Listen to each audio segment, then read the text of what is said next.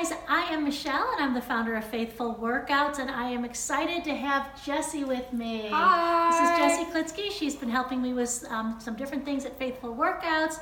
And just a little bit about Jesse is she recently graduated from Regis University, Yes. right? Mhm. And you were on the prayer team at Red Rocks Church for The young adults, yes. yeah, so she's been on the prayer team there as well. And what Jesse and I have kind of discovered as we've been hanging out more with Faithful Workouts is that we both are very passionate about helping people maybe understand Yes. some of the lingo that is misused in the Bible, I guess I'd say. Yes, Christian buzzwords Yeah. is what we're calling it. There you go.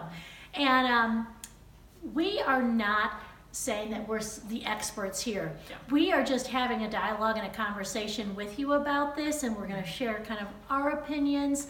And so we're going to dig in. We're just going to talk about three different buzzwords. So, which one should we start with, Jesse? Uh, do you want to start with fear of the Lord? Let's do it. All right. Fear of the Lord. So, the fear of the Lord is a concept that gets really misconstrued in Christian culture, both past and present, because a lot of people hear fear the Lord and they think, oh, so that means to live in fear of God. Well, not really, not in a biblical context at least. The fear of the Lord is mentioned multiple times throughout the Bible. It's talked about a lot in Proverbs and also in, is it Luke 13 or is that a different one? That's a different one. That's a different yeah, one. But it ties in for sure. Yeah, yeah. Mhm. So the fear of the Lord is often described as the beginning of wisdom, the beginning of understanding and relationship with God. And that's because the fear of the Lord is to know everything that God can do, all of his power, all of his abilities, his expansive knowledge of the past, present, and future, and knowing that all of that power is working for you in your favor. It is very powerful, and yes, God technically has the power to smite you at any second. Yeah. But he's not going to because he loves you and he mm-hmm. wants a close relationship with you. And he's able to do that because he sent his one and only son to die on the cross and take on the weight of our sins and our shame and our guilt. So that's really the root of Yeah. the fear of the Lord. At least we feel that's what it is. Yeah, and I've heard it said like it's almost like in reverence of like or um, in awe of Yes. is kind of how that word can be almost interchanged with. Now, like she said, he is all powerful and at the end of our life we will stand before him and he is going to to judge us. Yes. Um, but he is a loving father, and I think one of the stories in the Bible that if you start to feel like I should fear God and he's mean and he's angry, one of the stories that I think just go to the story of the prodigal son. Absolutely. And if you if you haven't heard that story, there's a son who messes up big time.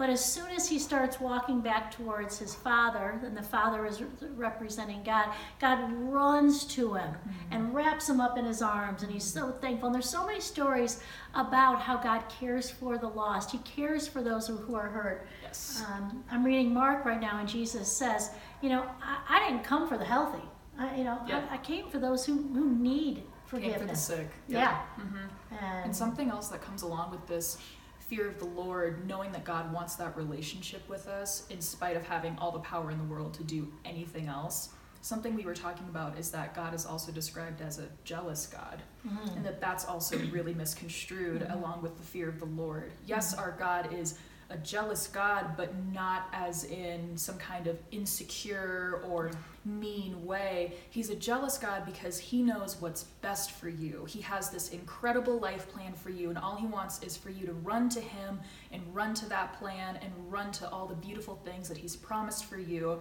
And when you stray from that path and away from the salvation that you have in Christ Jesus, God gets disheartened and sad and a little bit jealous that your time isn't being used for the best plan that He has for you. Yeah, I mean, everything he does is from a place of love, and he wants to be number one in your life. Like, mm-hmm. not like it's not like you said, like he's not like, oh, I'm insecure and I need to know that I'm number one. Yeah. He's just saying, hey, if I'm number one, your life will be better. Yep. Mm-hmm. And that's why he's jealous for us. He loves us. I love that song, How He Loves by David Crowder. Yes. And it talks mm-hmm. about that. He is jealous for me. Yes. All right, so how about another buzzword? Which one should we do next? How about uh, discipleship versus evangelism? Yeah, that's it. Yeah, yeah. So there's a lot of confusion sometimes.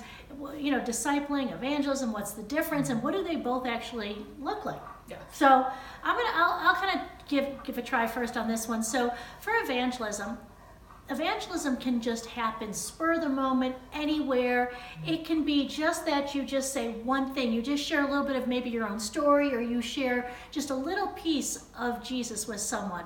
You're just taking and, and, and trying to help them to I mean, think of a, a, a, football field, and when a team gets a first down, it doesn't necessarily mean they score. It just means they're continuing down the field, right? That's a great way to put it, yeah. Yeah, I remember hearing that one time that when we share a little bit, maybe it helps them to get a first down. So maybe it just keeps them in the game, mm-hmm. and they're just willing to keep hearing, or you hear about a seed, and other people will come in and water it and all yep. that. Um, and it can look like anything, guys. You don't have to be a biblical scholar to, to evangelize. Mm-hmm. I mean, if you've been touched by his love, you can share that. Yep, you are qualified because Christ qualified you on the cross. Yeah, for sure. Mm-hmm. And then there's discipleship. And then we were talking about like how discipleship can also be confused with mentoring and coaching yes. and, and, different things. Mm-hmm. Um, and discipleship to me, at least, means you got to include Jesus. Okay, yes. he's got to be part 100%. of the, the conversation. Mm-hmm. Um, you know, I might come alongside someone and help them.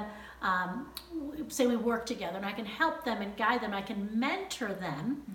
But if I'm not bringing in Jesus, don't it's call not, it discipleship. Yeah, it's not discipleship in any way. If Christ isn't at the center of what you're trying to do and how you're trying to guide someone, it's good advice, but it's not discipleship. And it's really easy to get confused what discipleship and evangelism are. So. Yeah, and they're both good. They are, and yes. everybody, like you could be just a new believer and just be like uh, sharing your faith in evangelism.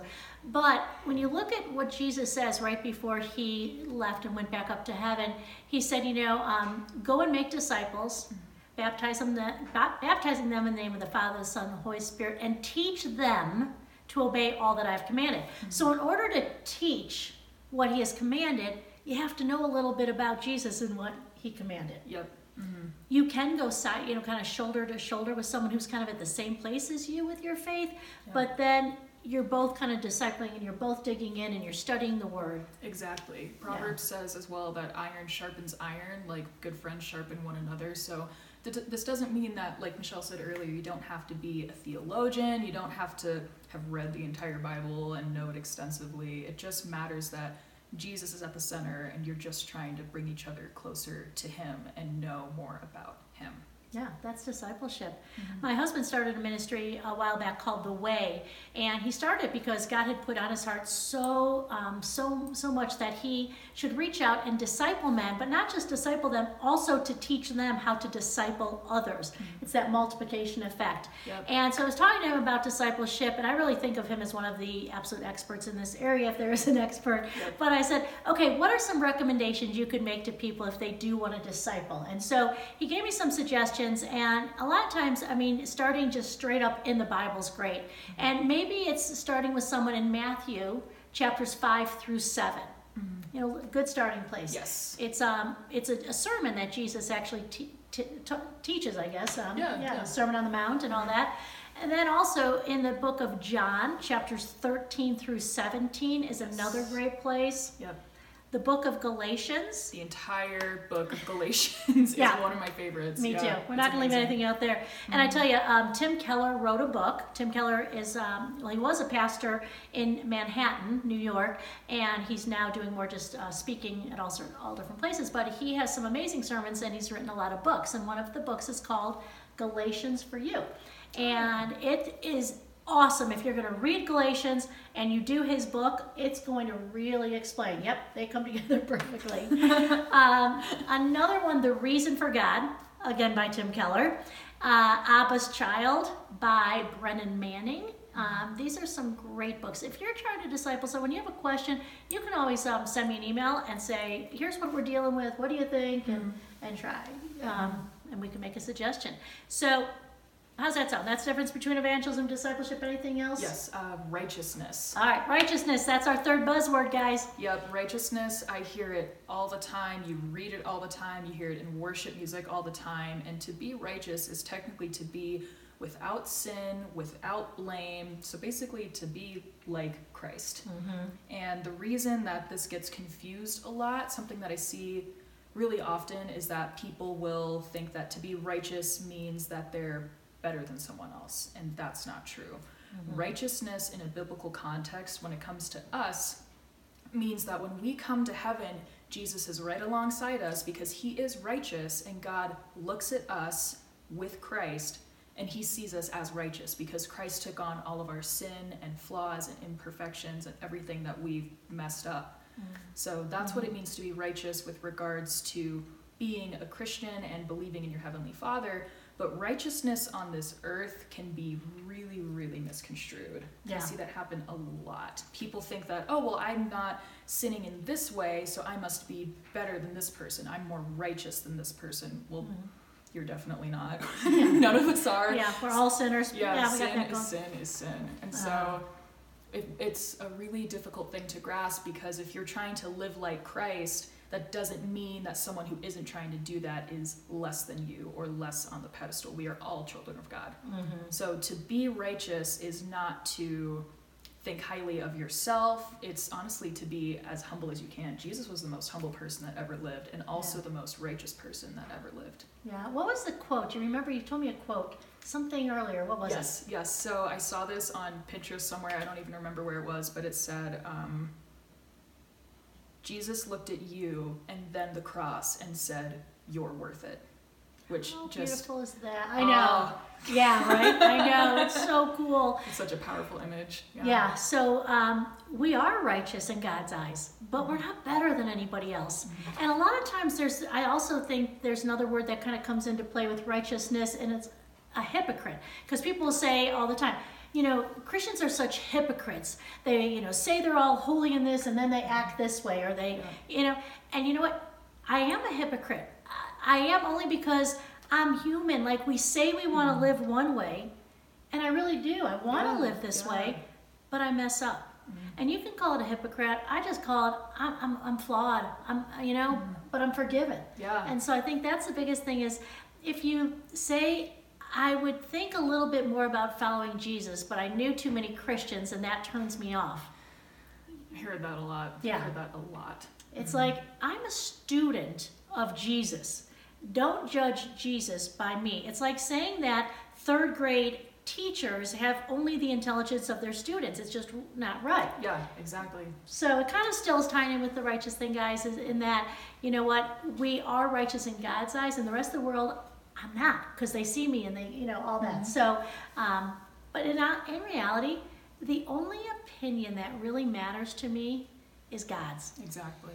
And I don't have to achieve my identity with Him, I mm-hmm. receive it because of what Jesus did. Mm-hmm. So He tells me, I'm beautiful, I'm a masterpiece, I'm His daughter, and I'm righteous. It even says in there, flawless and blameless, that's what we are. But again, it's only, He's really saying, this is what Jesus is, and you're standing and getting it all, all those things too. Yep. So, um, you know, we, we strive to live the way he did and, and we mess up. And the beautiful thing is there's grace. And that's what is the, the game changer. It's Yeah. knowing you're, you're forgiven. There's a song that Jeff and I, my husband and I, were just listening to. And it says in the song, I don't want to ever abuse your grace, but I can't really make it through a day without it. Yep. And then there's one more line, and it says, I'm trying to think. Hold on, I'm gonna go look. Sit there for a second. Let's see. Tell them about yourself. Let's see. Let me see. Here's what it says. All right, I got my sheet of paper. I don't want to abuse your grace. I need it every day. It's the only thing that ever really makes me want to change. So grace encourages us to change. It doesn't say keep on sinning, Yes. right? Yep. So, mm-hmm. all right, guys, that's what we got for you today. Anything else? No, that's it. All right, thanks for listening with us. Thanks for listening We'd love our, to hear your comments. our Christian buzzwords. There we go. See ya.